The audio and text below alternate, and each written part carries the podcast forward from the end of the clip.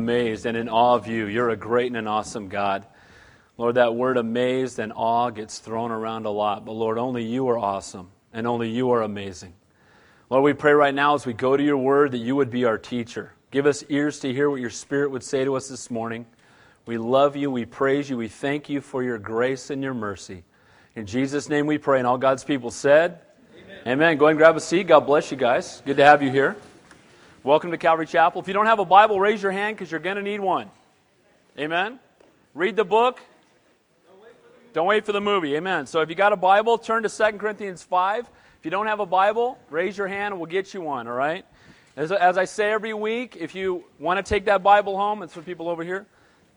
If you want to take that Bible home, feel free. We want you to be able to read the Word throughout the week. If you're new to Calvary Chapel, we go verse by verse, chapter by chapter, book by book, right through the Bible. On Wednesday nights, this coming Wednesday, we'll be in Deuteronomy 21. Encourage you to pray about coming out for that. This morning, we're in 2 Corinthians 5. And by way of quick review, Paul wrote the first letter to the church in Corinth. Corinth was the most wicked city on the planet. It was the sin city of the day. It was filled with sexual immorality. It was filled with idol worship. It was filled with paganism. It was filled with chasing after the vain Greek philosophers of the day. And because of that, the church became very lukewarm and started to become like the world. What does that sound like? sounds like the United States. And so often we are conforming more to the world than having an impact on it. So Paul wrote the first letter of Corinthians to the church in Corinth, exhorting them to get their eyes off of the world and get their eyes back on God. So stop, to stop treating each other the way the world treats each other and start treating each other the way that God had ordained to stop being involved in sexual immorality and idol worship and all those things and get their eyes back on the Lord. A great exhortation for the church today as well. Amen? Amen? That was weak. Amen. Amen. There we go. All right. You guys are awake. I know it's an hour earlier, but you guys can still be okay. All right? All right. So we come to Second Corinthians. At the end of First Corinthians, what happened was that many of the people did respond. And when they responded, they responded with repentance. And they got right with the Lord. But yet there was still a group in Corinth that responded in the exact opposite way. They challenged Paul's authority. They said, How dare you? Who do you think you are telling us how to live our lives? And again, that happens still today. People read the Bible, and if maybe they don't like the way that it cramps their quote lifestyle, they start saying, Well, maybe the Bible's wrong. Well, guess what? If you think the Bible's wrong, you're wrong. Amen? The Word of God is always right. The Word of God is perfect. 66 books, 40 authors, three continents, three languages, 1,500 years, one central theme, no contradictions. How's that possible? Because God wrote it. And so God's Word is perfect. So I want to encourage you that we should not fall into the same trap as the people in Corinth to downplay the Word of God. And so in the Second Corinthians, in this part, he was portraying his apostleship, who he really is. In a sense, he was defending himself. And in so doing, he relayed all the trials he had been through. And, and if any of you ever read the Bible, ever studied it, ever been here before, you know Paul went through more trials than probably any other Christian in the history of all mankind. We want his testimony, but we don't want his tests right? Without a test, there can be no testimony. We want to have, you know, the testimony of Paul. We want to impact the world like Paul, but don't let me go through any of that stuff like Paul, right? But it's through trials that we grow. It's through trials that our lives are transformed. And so Paul's been writing this letter to them. And I don't have time to go through all of the previous chapters, but I want to encourage you to grab the tapes. If you're going through trials right now, first four chapters, great stuff on how to live life for God in the midst of trials. Now, as we come to chapter 5 this morning, we're going to look at the power of redemption. What God can do in the life of any person who will turn their life over to Him. The way he ended the last chapter, he said, Our light afflictions. Now, what I love about that is, if you guys have been here, his light afflictions included things like stonings, beatings, scourgings, mockings everywhere he went, riots. You know, Paul was the kind of guy that everywhere he went, he either started a riot or a revival, and sometimes both. But yet, how, does, how in the world does he have the ability to refer to these things as light of. If someone throws rocks at me until I'm dead, that's not a light affliction. Amen? If someone beats me with 40 lashes minus one on five different occasions, that's not a light affliction. Sometimes we look at it and he says, oh, my light affliction. Well, that must mean he doesn't have stuff as bad as me. Well, I'll tell you what, he's got it worse than all of us. Amen? But why is it light affliction? Because he had such an eternal focus. Because he understood the power of Almighty God. He understood where he was headed and where he was going to spend eternity. So this morning, we're going to see how the power of redemption impacts both our lives here and now, as well as how we will spend eternity. If you're a note taker, as many of you are, these are the points for this morning's message and the power of redemption. We're going to see a heavenly perspective. Again, a longing for heaven. No fear of death. As we've talked about, Christians die well. A heavenly priority, a desire to live a life pleasing to God. A heavenly passion, love for Christ that compels us to reach out to the world around us. We're going to spend a, a, a, quite a bit of time on the fourth point, which is a heavenly transformation. That we are new creations in Christ. And then, lastly, the last verse of this chapter tells us that all of this requires a heavenly sacrifice. And that's why Jesus came.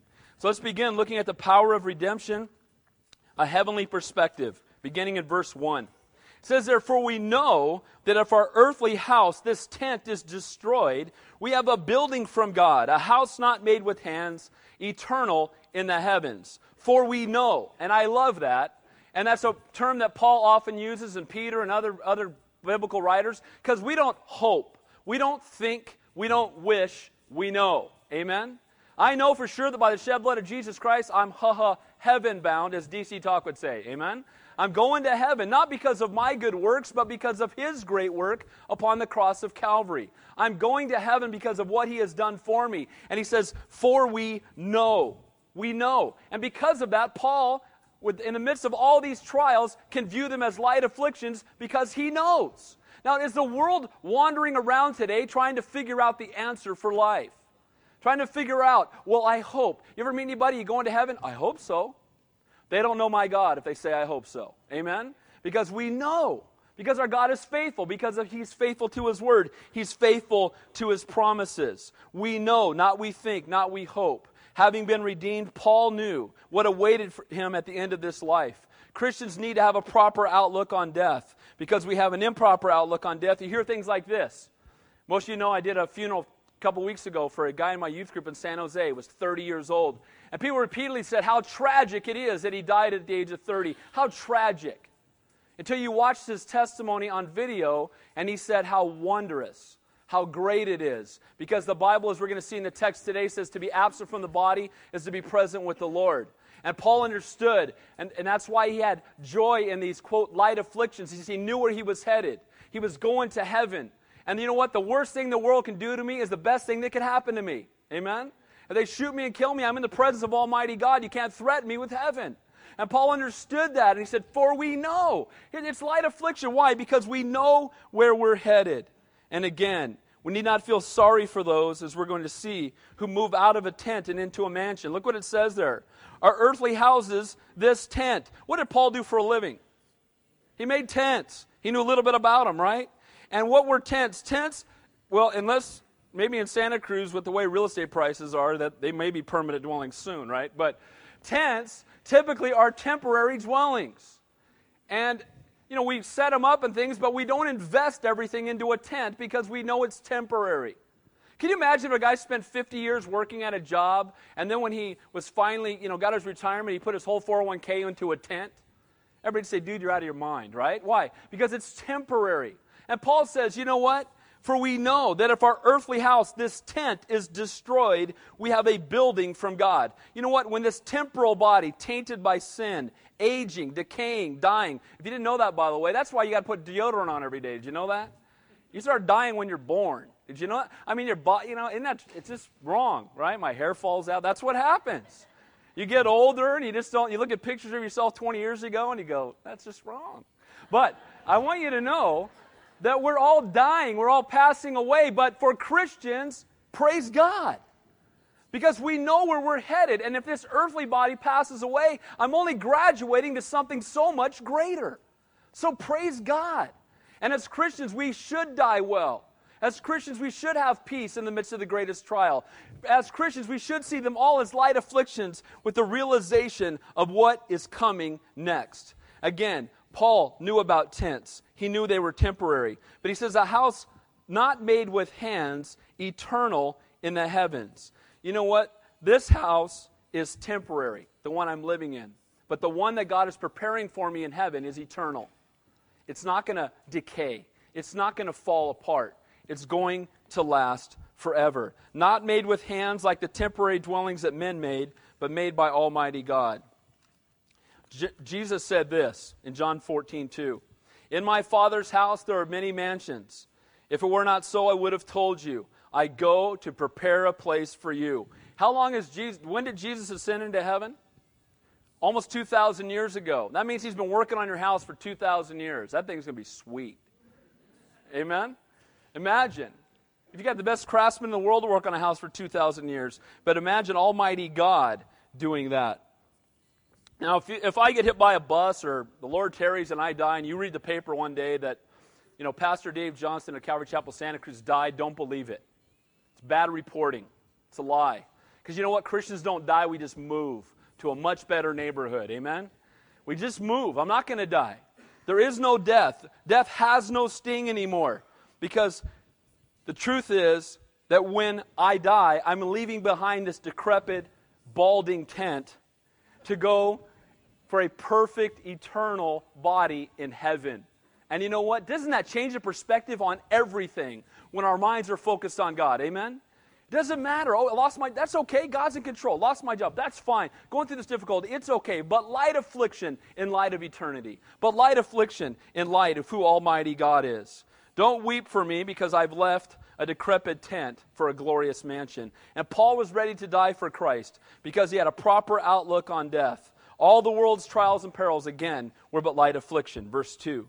For in this we groan earnestly, desiring to be clothed with our habitation, which is from heaven. We groan while in these bodies. These bodies are subject to pain, aren't they?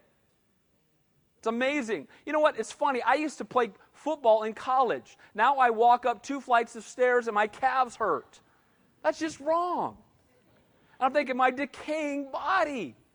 I'm breathing hard. I walked up two flights of stairs. I'm 40. That's just wrong. I got to get back in shape, right? And at the same time, though, that's this decaying body. And praise God, we're never going to be tired in heaven. We're not going to have a decaying body in heaven. In these earthly bodies, we groan. And we groan because there's a desire to be in heaven. Now, I want to say this, and I think this is something that happens throughout the church today, and, and we all need to examine our own hearts. Sometimes we're so satisfied with living here that our minds aren't on heaven enough. We get comfortable here. We're happy here. Again, we should live our lives for God. We should be the most joyous people on the planet. But this is not my home. This is not where I'm going to spend eternity. I'm going to be dead a lot longer than I'm alive. Amen? And where I spend eternity is what matters. And that's where my focus needs to be. And that's where my passion needs to be. And that's where my heart needs to be. And Paul understood. He said, We groan because we desire to leave this stinking tent behind and go into the presence of Almighty God where we can be around the throne forevermore and see Him face to face and worship Him. Praise God. And Paul understood that. We groan because we want to leave this, de- this decaying body behind. Clothed, and it says in that verse, clothed with our habitation. Now, that, I believe, again, I mean, is a new heavenly body. Now, I don't know for sure, and, and you know what? It doesn't really matter because when we get to heaven, we'll find out. But a lot of times when you read the word mansion, it talks about us being clothed in it. So it doesn't necessarily mean you're going to get to heaven, you're going to be at the pearly gates, quote, right? And they're going to say, okay, uh, all right, Dave, all right, let me show you. You're, okay, you go down Glory Lane and turn right on Hallelujah Avenue, and the third mansion on the left, that's yours, right? And sometimes we think of heaven that way. But I believe it says here we're going to be clothed with the habitation. Because I'm not going to need a house. Why would I go home? You don't sleep in heaven, right? You don't have to cook. It's all going to be handled, right? I'm going to be one to hang out wherever God's at. I don't want to go home from that, amen? So I have an idea that the mansion is, or that habitation is, the body He's going to give us that is perfect. But if it's a mansion, I'm sure it will be sweet, amen? So whatever God wants to do, that works for me. I put it in His hands, not mine. I don't tell God what to do. I just show up and say thank you. Amen? And praise the Lord. I don't deserve to be here, right? Look at verse 3 and 4. For if indeed, having been clothed, we shall not be found naked. For we who are in this tent groan, being burdened, not because we want to be unclothed, but further clothed, that mortality may be swallowed up by life. This proves yet again that when we die, we don't go off into some bodiless atmosphere. Buddha was wrong. Amen? in so many ways, right? But he was wrong in saying, oh, you know, it's that higher level of consciousness to getting to the place where you reach nirvana and you're, a, you're, a, you know, you're at the place of being a snuffed out candle. What does that mean, right? That's the biggest bunch of noise I've ever heard. Buddha's dead, by the way. Amen. Jesus Christ, risen and living Savior. Amen. That's who we follow. That's who we serve. And so it's, we're not going to become an essence. We're not going to just float off bodiless into the sky somewhere. What does it say in these verses? It says we're not going to be found naked. But what is going to happen instead? We're going to be further clothed.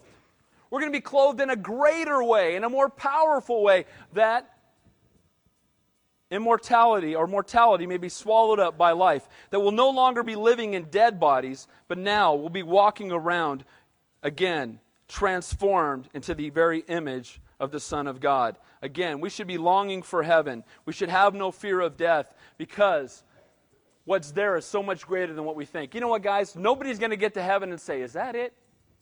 Is that all? Right? It's going to be way more awesome than we think. And God is way more awesome than we think. And He's way more powerful than we think. And I can't wait to see my Savior face to face. How about you? But until then, may I be found faithful serving him with my whole heart. Those who do not long for heaven, again, are too comfortable on earth. So, how do I know that this promise of heaven applies to me? How do I know that I'm someone who's going to heaven? Look at verse 5. Now, he who has prepared for us this very thing is God, who also has given us the Spirit as a guarantee. God has given us a down payment on heaven. What is the down payment on heaven? Who? It's the Holy Spirit. It says in Ephesians, right?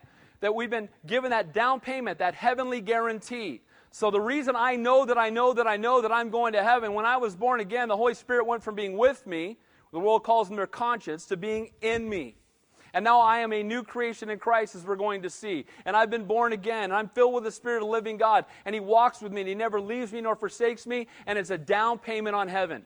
The word there for guarantee or down payment is the word like earnest money. When you were promising to do something, you would give a little something to let people know you were serious.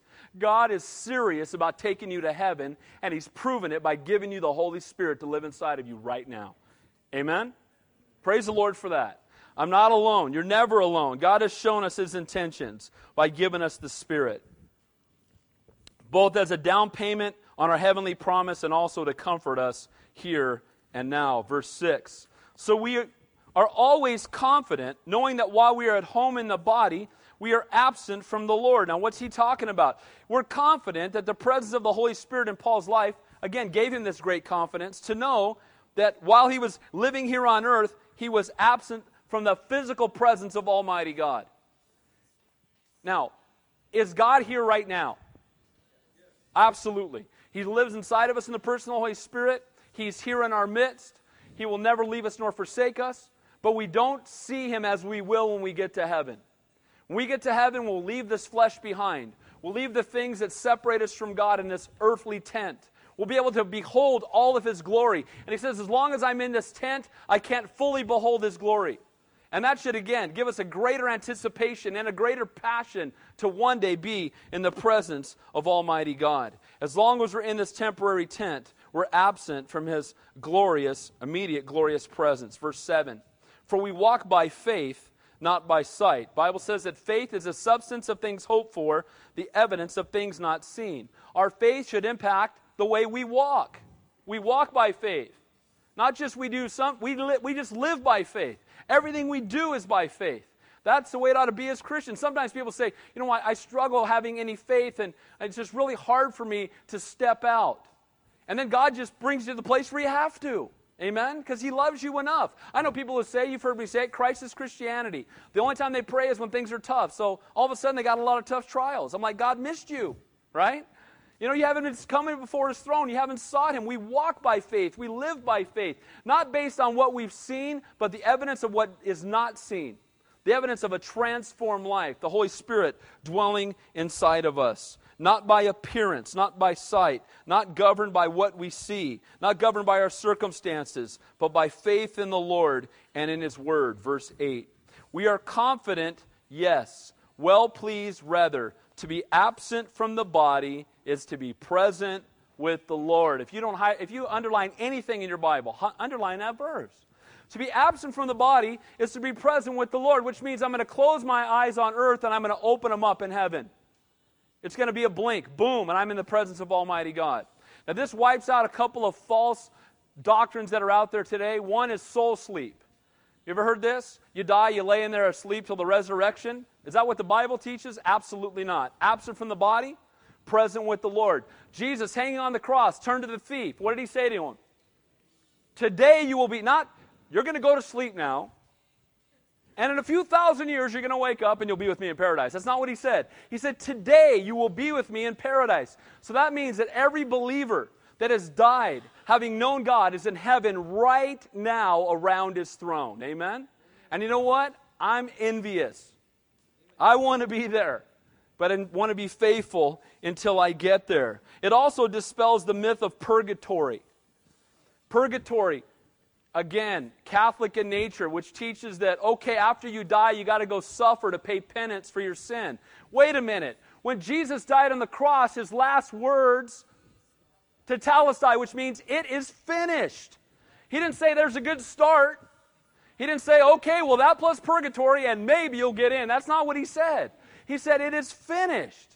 And so there's no purgatory and there's no, you know, don't be going and pray, paying a priest a bunch of money to pray your relatives into heaven. If they're not in heaven when they die, it's too late.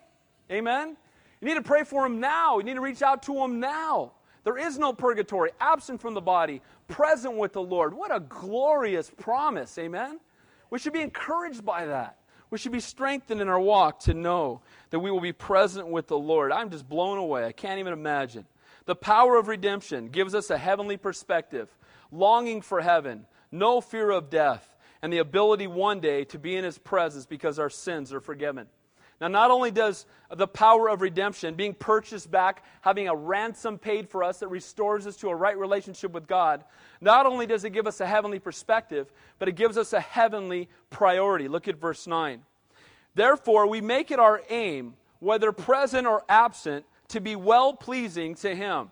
Having been redeemed, having our sins paid for, having, been, having them been forgiven only through repentance, only through brokenness over our sin, only when we realize it's only through the shed blood of Christ that we can be saved, and we turn to Him in desperation and we ask Him to forgive us, when that happens, we have the promise of heaven.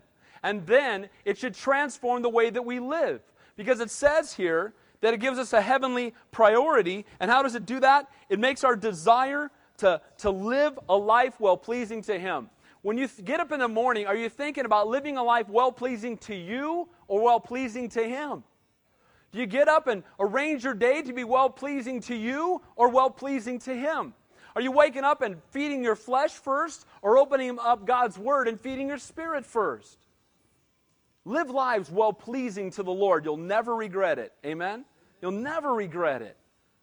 Never. It's such a blessing, it's such a privilege. Paul would say, whether in this body or not, my desire is to be pleasing to God. You know, and there are some things we can only do in this body. Did you know that? If we don't do it now, we're never going to get to do it. When we get to heaven, you won't be sharing your faith. Amen? Everybody's going to be saved. It's over. Okay, so it's too late now. So when do we have to do that? Now. We're in this body. It's time to do it now. I want to be well pleasing to the Lord while walking around with this skin on my bones. Some things we can only do in this body witness to the lost. How about prayer and intercession for others? Living lives well pleasing to the Lord. What are the seven words we all should long to hear? Well done, thou good and faithful servant. You know what? That's the ultimate graduation. Amen? Well done, thou good and faithful servant. May we live lives pleasing to the Lord. Verse 10 For we must all appear before the judgment seat of Christ, that each one may receive the things done in the body according to what he has done, whether good or bad. Now, make this real clear. Paul's writing this letter to the church in Corinth. This is not written to unbelievers. So he's not talking about the great white throne judgment of Revelation 20, where unbelievers will stand before God, their sin will be revealed, and they will be without excuse. And all those who rejected the Lord for their entire lifetime and said, I don't need you, I don't need you, I don't need you, I can go my own way, I got my own path, they're going to get their own desire, ultimately. This is the Bema Seat judgment. And what this is, is where believers come before Almighty God, and much like at the Olympics back in those days, those who ran in the competition would come forward and they would be given rewards. These, these laurel wreaths would be placed upon their head. These guys would work for years. They'd put their bodies in subjection and bust their tail to get, you know, a bunch of branches put on their head. And Paul said, you know what? These guys strive for a perishable crown, but I want to live my life for one that's imperishable. I want to invest in one that's going to outlast this life, one that's going to last for eternity. But do you know that when we stand before God, that, and I'm blown away by this, this just, how gracious is our God? He saves us, He pays the price we can't pay, He loves us, He gives us the Holy Spirit, then He gives us gifts, and then if we use the gifts He's given us, He gives us rewards. What a great God we serve, amen? He gives it all to us and then says, okay, you were obedient to use everything I gave you and that I equipped you to use, and now I'm going to bless you some more for it. And you know what? I think it's tragic that we would get to heaven and we'd have a saved soul and a wasted life. That we'd be born again, but as by fire. We would not have an impact on the world around us. And I'll tell you what, I'm, I, you know, I have to confess, there's a part of me that says, if I'm in heaven, I'm ha- that's good, right? Just get me there. I don't, I don't, I can have the little house. It's all right. Just get me in the, get me on the neighborhood, right? But I believe that if God says we should desire it, it'll be something that we will have desired when we get to heaven. We will have wanted to live our life in a greater way for God. And we will stand before Him. And He will reward us. And that absolutely blows me away. Again, the Bible tells us in Matthew 6, Jesus said, Do not do your works to be seen by men. If you do, you have your reward. We should be doing what we do for the Lord. Now, I want to make this clear again, just so nobody misses it. This is not works based salvation. It's not faith plus works or faith or works. It's faith that works. Amen? It's not the works that save us. If we could get to heaven by our good works, Jesus would not have had to die on the cross. But if we've truly been born again, the works will be an outpouring of a transformed life. So he's not going to bring us forward and say, okay, you did this many good things and this many bad things. All right, uh, weigh the scale, okay, you're in, right? You've heard me say it many times. God doesn't grade on the curve, He grades at the cross. Amen? And it's at the cross, it's what we've done with Jesus Christ that will determine our eternity. That is the ultimate key. Verse 11. Knowing, therefore, the terror of the Lord, we persuade men, but we are well known to God. And I also trust are well known in your consciences. Now, the terror, the fear of the Lord. You know, one of the things I wrote down in my notes about the fear of the Lord, the Bible says the fear of the Lord is the beginning of wisdom. If you have no fear of God, you're going to live without any thoughts of God. But can I tell you what the fear of, Lord, of the Lord is in my life? It's not that I'm afraid that He might hurt me, but I'm afraid that I might hurt Him. That's my heart. Lord, I don't, Lord, I want to serve you completely. Not kind of, all the way, Lord. I want to give you my life completely. Lord, not I surrender some, I surrender all. Amen? And the terror of it, the fear of the Lord, the fear of that future judgment, what does it do? It causes them to persuade men. What do they do? Because they realize that there are going to be people standing before Almighty God, and they're so brokenhearted over the lost that they'll do anything they have to do, including being considered a Jesus freak. That's a compliment, by the way. Amen? Who better to be identified with than the Lord?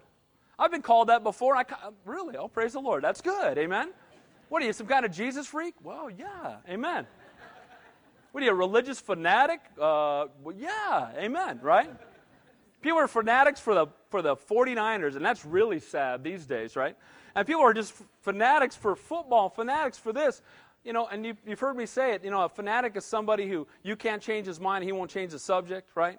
The guy just keeps, he just relentless in what he believes. And may we be like that.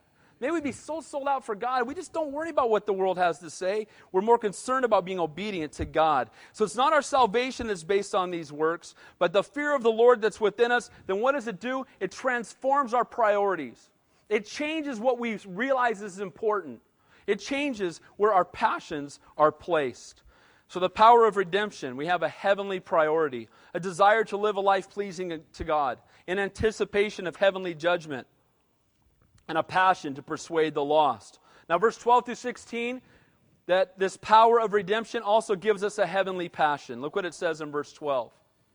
For we do not commend ourselves again but give you opportunity to boast on our behalf, that you may have an answer for those who boast in appearance and not in heart. You know what? False teachers often commend themselves. Paul said, I'm not going to commend myself. Paul said, My focus is on heaven. I'm not worried about winning a popularity contest with men. I'm not trying to draw a crowd, I'm trying to disciple people. Amen? That's our passion here at Calvary Chapel, by the way. I'd rather disciple 50 than entertain 5,000. So we're just going to teach the Bible and love you guys supernaturally and have you be the best fed, most loved sheep in town. And you know what? Healthy sheep beget healthy sheep. But it's not, we're not going to do things just to draw a crowd. Bozo the Clown's not going to be here. The Flying Wallendas aren't coming anytime soon. We're not doing that. We're not going to do Pack a Pew Tuesday or any of that. You know what we're going to do? We're going to love you guys, teach you the word, have your lives transformed, and you can become contagious. That's what happens. Amen?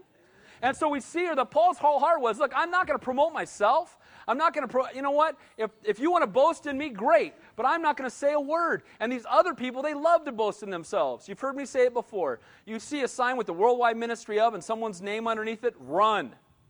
Because we're to touch not the glory. It's not about the pastor, it's not about the church, it's about the Savior. Amen? Jesus Christ is the senior pastor of this church, not me. I'm his assistant. I'm his servant, and I'm your servant. And Paul said, Look, I'm, I do not want anybody looking at me. I'm not trying to promote myself in any way. I'm promoting him. And you know what? These others, they, they want that, those accolades from men. They want people to look at them and say how wonderful and how great they are. Let others boast on their behalf. Others boasted on how they appeared before men. He would not fall into that trap. Verse 13. For if we are beside ourselves, it is for God. And if we are sound mind, it is for you. The word beside ourselves literally means like talking to yourself. And if you've been on the mall, you've seen this, right? Well, I think we ought to go here for lunch. Well, I think we got. Well, I think you're right. You're beside yourself. You're talking to yourself. You're out of your mind, right? And he says, "Hey, if we're out of our minds, we're out of our minds for God. If we're out of our mind, if you think we've lost it, we've lost it for God. It's okay because I'm going to be beside myself for the Lord. You know, Isaiah was sonning too. You know that? He was really beside himself, right? But I mean, we can be beside ourselves for God. We can be bold for the Lord. And if, if people in the world thinks we're out of our minds, it's okay. It's okay. Be faithful to God, not popular with men. Great passion for God and great simplicity for man. That's what it says there. Look what it says. If we're beside ourselves, if we have great passion, it's for God. If we have great simplicity, it's for you. I think we need to learn from that. Too often we have great simplicity for God and great passion for men. We need to have great passion for God and a greater simplicity in reaching out to those around us that need to know the Lord. Amen? Give them that simple, true message of salvation. If my answers are clear and understandable, it's for you. Verse 14. For the love of Christ compels us, because we judge thus that if one died for all, then all died. For the love of God compels us. Whenever Paul talked about the love of God, look it up. He was always talking about the cross. Always. What's the greatest act of love in the history of all mankind? Jesus Christ came and suffered and died that you might have eternal life. We're going to talk about that as we get to the end of the text. But he took all of your sin upon himself. He that knew no sin, as we're going to see in verse 21, became sin for us. And he says it's the love of God that compels, the love of Christ that compels us, because we judge thus that if one died for all, then all died. Now, what does that mean? The Bible tells us that God demonstrated his love for us, and that while we were yet sinners, Christ died for us. The Bible says that greater love has no man than this, that he laid down his life for a friend. So the love of God compelled them, it motivated them, it made them shed their hearts abroad. Now, what does it mean if one died for all, then all died? What he's saying is that all were spiritually dead. Every single person who's ever been born was born spiritually dead. Dead in their trespasses and sins. Every single person. If you came here today and didn't know it, you're a sinner in desperate need of a Savior. Amen? Amen? All of us. All have sinned, and all means all, and you're part of all. Amen?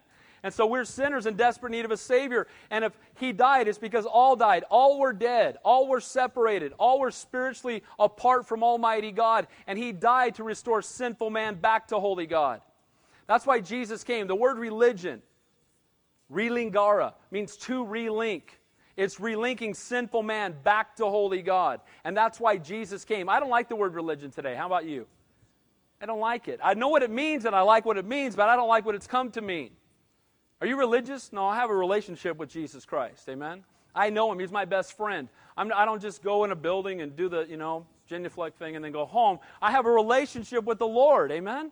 I know him in an intimate and a personal way. You who were made alive were dead because of your trespasses and sins. All natural men are spiritually dead and separated from God. Jesus said, If you live and believe in me, you will never die. Again, you read in the paper I died, it's a lie. I didn't die, I moved. Much better neighborhood. I won't need any boxes or anything. Just go. I told my wife, she probably won't do it. I told her if I die before her, put me in a hefty bag, leave me on the curb. It's all good. Just forget it. Why? Because I moved, right? It's, well, maybe a U-Haul box would be more appropriate, right? I moved. Just put me out on the curb and be done with it, right? So physical death separates us from separates your body from the Lord. I mean, when we're walking in its physical bodies. But physical death, what does it do? It is nothing to fear. It separates us from this body that's falling apart. Praise God that when we die, we leave this body and now we can be in the presence of the Lord. So, physical death, separation from your body, is nothing to fear. But spiritual death, separation from God, that is a fearful thing. Amen? And because all died, because all were sinful, Jesus died for all, because all were dead in their trespasses and sins. Verse 15. And he died for all, that those who live should no longer live for themselves, but for him who died for them and rose again. The power of redemption should produce lives that live for the Lord and not ourselves. The physical life, the flesh, lives for itself. The spiritual life lives for God. Old life, flesh, is centered around me. I'm living to satisfy my wants, my needs, my desires. By the way, the Bible teaches this very clear principle that your flesh will never be satisfied. Amen? Your flesh will always tell you a little bit more and that'll be enough. Liar, right? It's the biggest liar ever, right? Your flesh. Come on, get feed, feed, feed. The more you feed your flesh, the hungrier it gets. And so we need to starve the flesh. We need to put our flesh to death, die daily to ourselves, and be filled instead with the Spirit of living God with a focus on Him.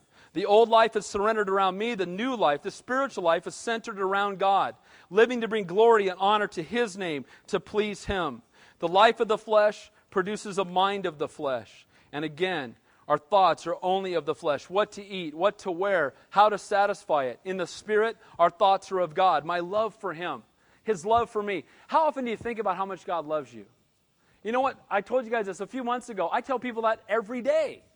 I'm a pastor. I'm counseling people. I'm on the phone. I was driving down the road one day and I pulled off side road and I was weeping just because God was telling me, I love you too, Dave. I need to remind you. Oh, I was undone. We need to be reminded daily how much the Lord loves us. Amen? And then when He gives direction to our life, remember it's from a loving Heavenly Father who's directing us. Not a no fun bummer God, but a loving Heavenly Father. Abba Father, Daddy. Amen?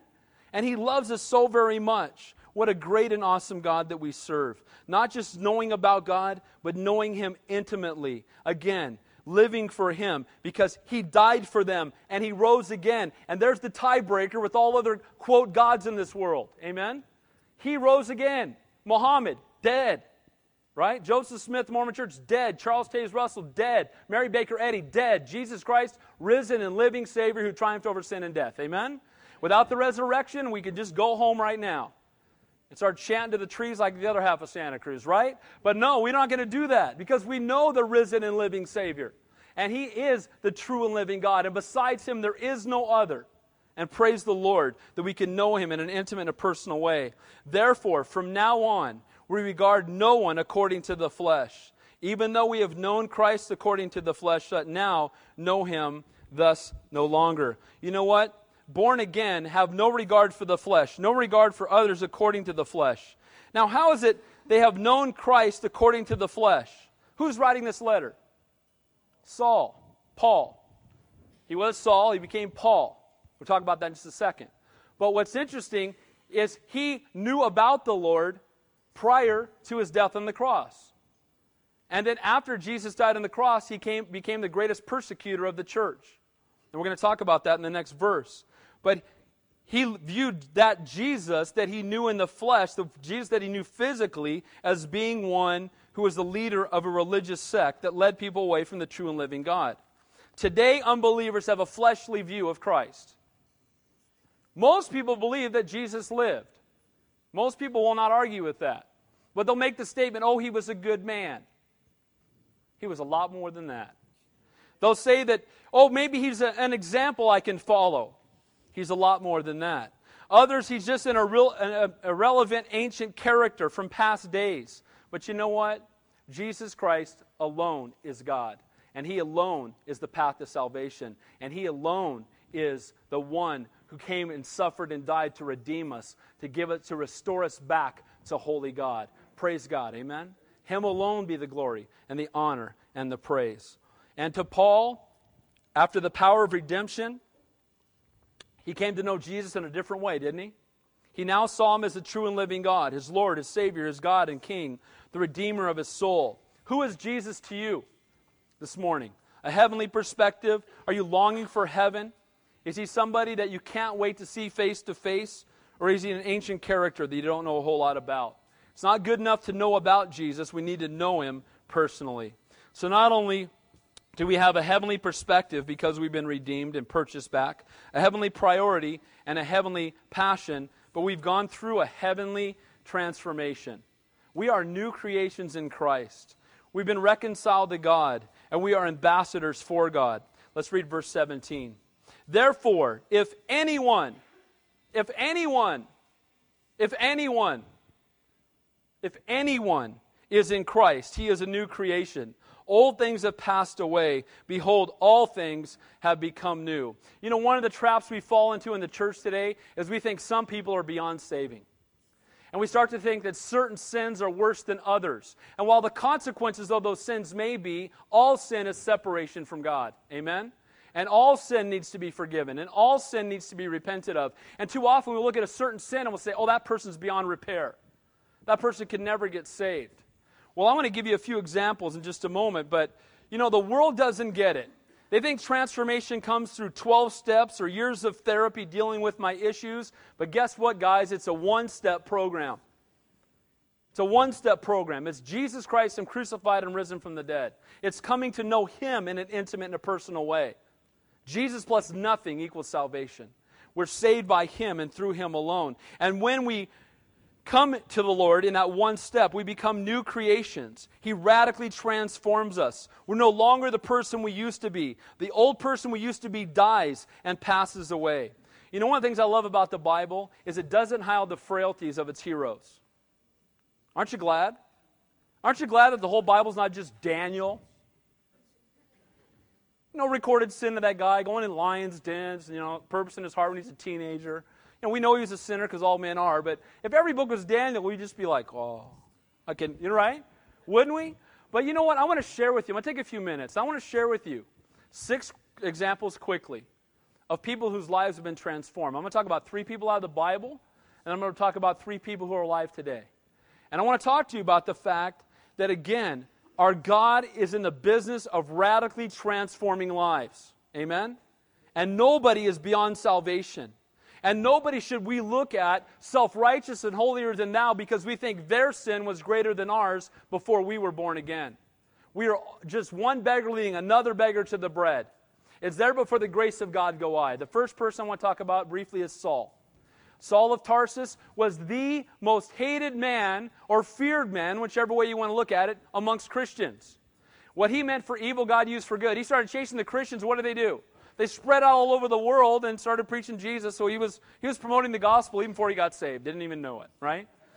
Saul of Tarsus was a zealous man. Saul of Tarsus was a man who believed he was doing God's work by going after Christians, you know, capturing them, probably feeding them to lions. He was holding coats while Stephen was being stoned. This was a guy that if you asked every Christian on the planet, who's the last guy that'll ever get saved? They'd probably all say Saul of Tarsus. Saul of Tarsus.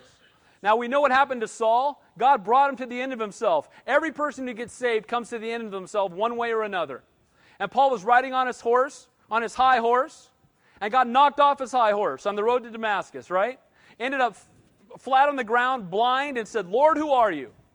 And Jesus spoke to him. And guess what happened? It wasn't a 12 step program. There was no psychologist who ran up alongside to deal with his issues and baggage from the past. None of that happened, amen? What happened? New creation in Christ, right there. Why? Because he had a head on collision with Jesus. And you know what? Even afterward, he told the Lord spoke to Ananias and said, I want you to go and minister to Saul. And he goes, But Lord, that's the guy. oh, he's blind? Really? You know, let me get a club, right? Stephen was my friend. You know, how about, you know, this for Stephen, you know, right? But that's not what the Lord told. The Lord said, I want you to go and I want you to minister to him. And I want you to, you know what, he's a new creation in me.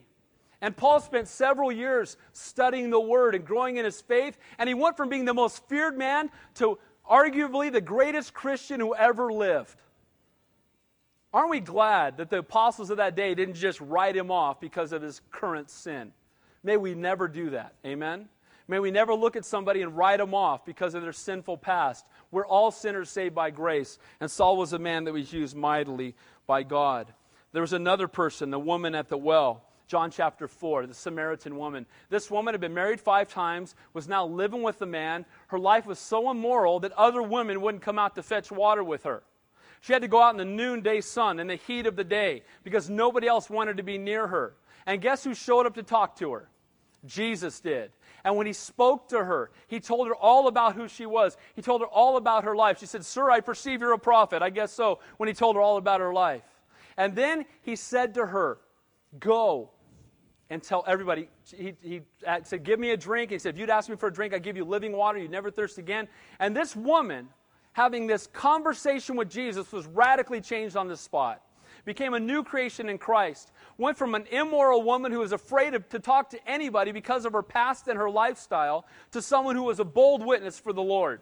She ran back into Samaria. The apostles were in Samaria getting food and came out with no one. The Samaritan woman went in and came out with the whole city to meet Jesus. That's a new creation in Christ. Amen? And are we glad that they didn't look at it and go, oh, you've married five times, you're living with some guy, forget it. You're beyond saving. That's not our God. And she was a new creation in Christ. Another woman from the Bible, Mary Magdalene. Mary Magdalene was a prostitute who was possessed by seven demons. And then she met Jesus. She was a woman that was as vile as most people would think, a woman that nobody wanted to do with, a woman whose life was seemingly a disaster and had no hope. And then she met Jesus. And what happened? She became one of the most mighty women of God. Who was the first person Jesus appeared to after he rose from the dead? Mary Magdalene. Who was there at the cross weeping for him? Mary Magdalene. Why? Because he that's been forgiven much, or she that's been forgiven much, loves much. Our God is in the business of radical transformation. Amen? And we should never prejudge somebody. We should never look at somebody's past and think they're beyond, saving. We should never look at somebody's past and say, oh, that person can never be used by God. Because you know what? If that were true, none of us could be used by God. None of us. Now, I want to give you three exa- more examples of people living today. If you're new to the Calvary Chapel movement, or maybe you've never been here before, there's a book called Harvest. I know we've got it in the bookstore. I think we've got it in the lending library. And it's a book that basically talks about how the Calvary Chapel movement started. And you might read it and never come back to our church, so that's okay, right? If you're judgmental, you won't. Why? Because you know how the Calvary Chapel movement started? It was called the Jesus movement in the late 60s. And it started with a man who had a passion and desire to reach out to those that nobody else wanted to minister to, the hippies. And Chuck Smith started reaching out to them and ministering to them. Well, guess what? Hippies started getting saved. And now there's a bunch of ex hippies who are pastoring Calvary chapels all over the country. It's a fact. Now, what's interesting is I just read the book about the life story of a man by the name of Jeff Johnson. Jeff Johnson is the pastor of Calvary Chapel Downey. And when Jeff Johnson got saved, before he got saved, he was into transcendental meditation and taking LSD and sitting out on the beach and seeing lights. I saw God in the lights. You know, you take drugs, you see a whole lot of lights, it ain't God. Amen? It's not God, right? It's not God. And you know what, though? God brought that man who was into drugs, whose life was a disaster, and he became a new creation in Christ. And he started a church that, that exploded immediately, and now he pastors a church of over 15,000 people in Southern California. Our God can take anybody in any circumstances, transform their life, and use them mightily. Amen? Another man is a man, the, the movie we're going to watch tonight, and this is the reason we're going to watch it, is a man by the name of Raul Ries. How many of you ever heard of him? Okay? Raul Ries is a man who was a violent troublemaker like no other. We're going to see the movie tonight. I want to encourage you, if you're not doing anything at 5, come and watch it. It'll encourage you, it will be a blessing to you. But Raul was a man who was violent. He was so mean in high school. He was always getting in fights. Then, what do you give an angry guy that makes it worse? You have him go take kung fu. He ended up being one of the three, only three at the time, grandmasters living on the planet. So you got an angry guy who's a martial arts expert. That's not a good combination. So he just starts beating up everybody. Eventually, he takes a guy on a challenge and kicks him or throws him through a plate glass window. He ends up in front of a judge who says, Okay, you got two choices prison or the military. So he goes into the military. While he's in the military, he's, he's a killing machine in Vietnam. And he just loses his mind. And finally, one day, he just pops a cap and he goes up to, the, to the, his commanding officer and puts a rifle at his head and says, If you send me out there one more time, I'm going to blow your head off. You know, your commanding officer tend to, tends to not respond too well to that. So they put him in a mental institution and left him there to work on his anger. And eventually they let him out of the mental, mental institution, and he convinced this Christian girl to marry him. Now, that ought to be a warning to all you Christian girls. know the guy a while, all right? Make sure he loves God more than you do. Don't just, oh, he's Rico Suave, good looking. Don't be falling for that. All right? And so what happens is she marries him, and it's not long after they're married that he starts beating her up. He is, and again, grandmaster in kung fu, beating the tar out of his wife. He then opens a kung fu studio and starts sleeping with all the women that are his students. But yet tells his wife, if you ever leave me, I'm going to kill you. And he meant it. Well, eventually, he's out on one of these flings at a hotel. He calls home and finds out that his wife's not there. And he gets wind that she's packed up her stuff and she's planning on leaving.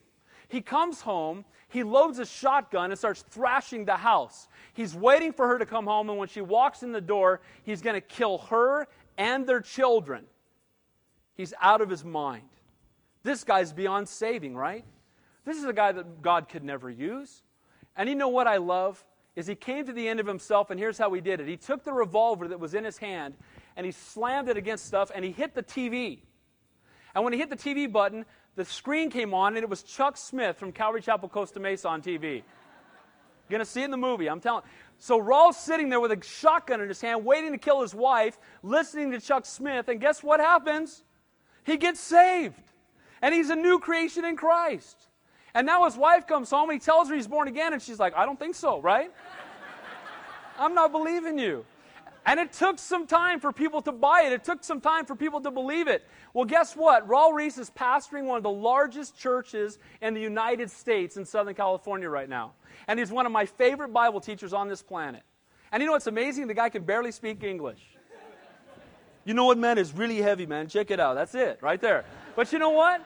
I love it. Because what does that tell us? That God can do great and awesome things. You know what? The people that know Raul today would never have believed his past. The people that know Mary Magdalene at the end of her life would have never believed her past. The people that knew the woman at the well later would have never believed her past. The people that knew the Apostle Paul after his life was transformed would never have believed the past, ever. Well, lastly, I'm going to share about something that hits a little closer to home, and God help me.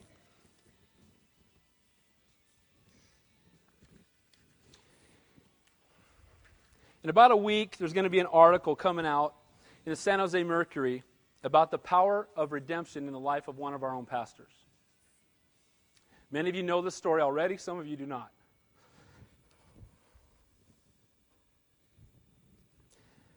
For those of you who know him, it will be hard for you to believe what I'm about to tell you. It was his heart that you would know. This is 2 Corinthians 5:17 to the max. It'll be hard for you to believe it, and it's hard for me to believe it. About 15 years ago, Pastor Bill, before Pastor Bill became a Christian, before he met his wife Michelle, he committed a criminal sexual act involving a minor. The crime remained a secret for about seven years until, as it usually is with sin, it came to light. Charges were going to be filed. Bill came to the end of himself. He broke down in his office. He called his wife and confessed his crime.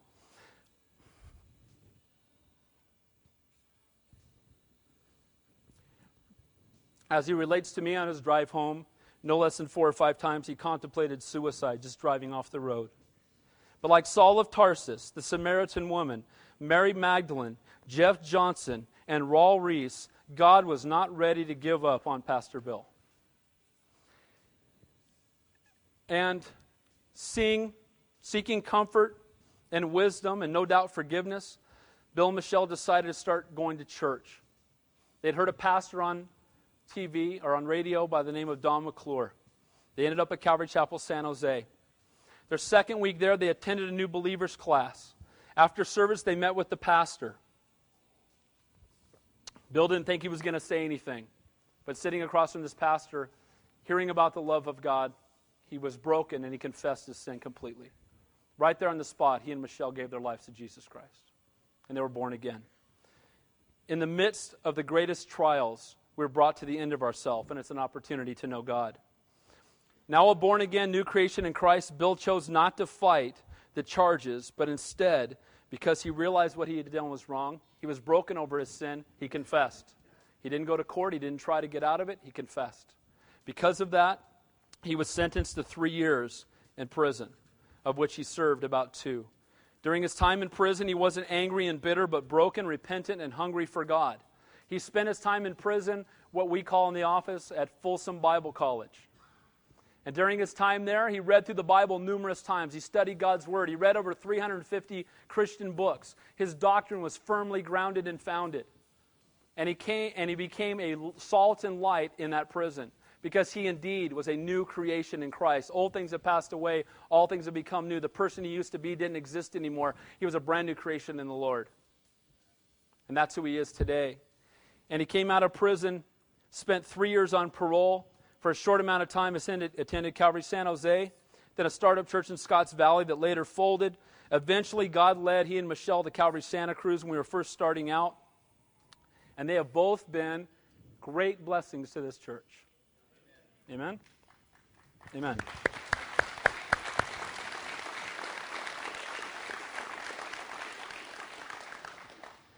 New creations in Christ. I don't know of a, and I'm going to embarrass him, but I don't know of a greater servant than Pastor Bill. If I had to write down what I wanted in an assistant pastor, he would be it. He is the greatest encouragement to me. He, he knows my heart better than I do.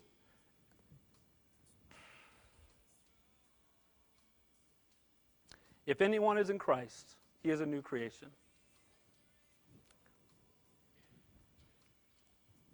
Old things have passed away. Behold, all things have become new. I don't know the man that I described to you from 15 years ago because he doesn't exist. Pastor Bill is a new creation in Christ. Maybe you're here today and you feel like you've blown it so much in your past that God couldn't possibly use you. Can I encourage you with these six examples that we've just shared that God wants to use you? Amen? And that where sin abounds, grace abounds much more.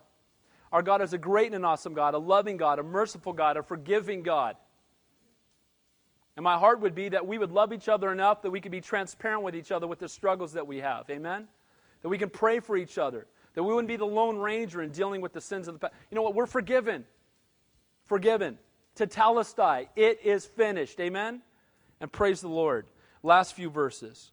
Now all things are of God, who has reconciled us to himself through Jesus Christ and has given us the ministry of reconciliation. That is, that God was in Christ, reconciling the world to himself, not imputing their trespasses to them, and has committed to us the word of reconciliation. That's why Jesus came. To reconcile us back to the Father. And that's the ministry He's given us to reach out to the world and reconcile them back to the Father. Amen? That's why we're here. That's why we exist. That's why we live and breathe. Paul said, For me to live is Christ and to die is gain. That doesn't mean Christ is first in my life. It means He's first, He's tenth, He's 100th, and He's every number in between. Jesus Christ is my life. That's radical, isn't it? We need more radical Christians today. Amen? Verse 20. Now then, we are ambassadors for Christ. As though God were pleading through us, we implore you on Christ's behalf be reconciled to God. He's imploring them, be reconciled to God. I'm imploring you this morning, be reconciled to God. You know what? Salvation doesn't take you getting better first. Doesn't take you trying harder first. The Bible tells us that we are all sinners, and so what does it take to be saved? It's confessing that we are sinners. It's confessing that Jesus Christ alone is God. It's asking Him to not only be our Lord, our Savior, but our Lord. Not just give me the get out of hell free card and let me put it in my wallet, but Lord, I give my life to you completely. I serve you completely. It's only through that work of the cross, your shed blood on the cross, your resurrection from the dead, that I can be saved. That is the message of reconciliation. That is the message that we are, as ambassadors to Christ, to share with the world that so desperately needs the Lord. Last verse. For he made him who knew no sin to be sin for us, that we might become the righteousness of God in him. For there to be a powerful redemption, for there to be the power of redemption in our life, there had to be a heavenly sacrifice. And it says there, He who knew no sin became sin for us. That means the sin of all mankind was placed upon the Lord. And that is why, while hanging upon the cross, when the sin of all mankind was placed upon him, the shock to his physical body, because he was 100% man and 100% God, that he cried out, My God, my God, why hast thou forsaken me?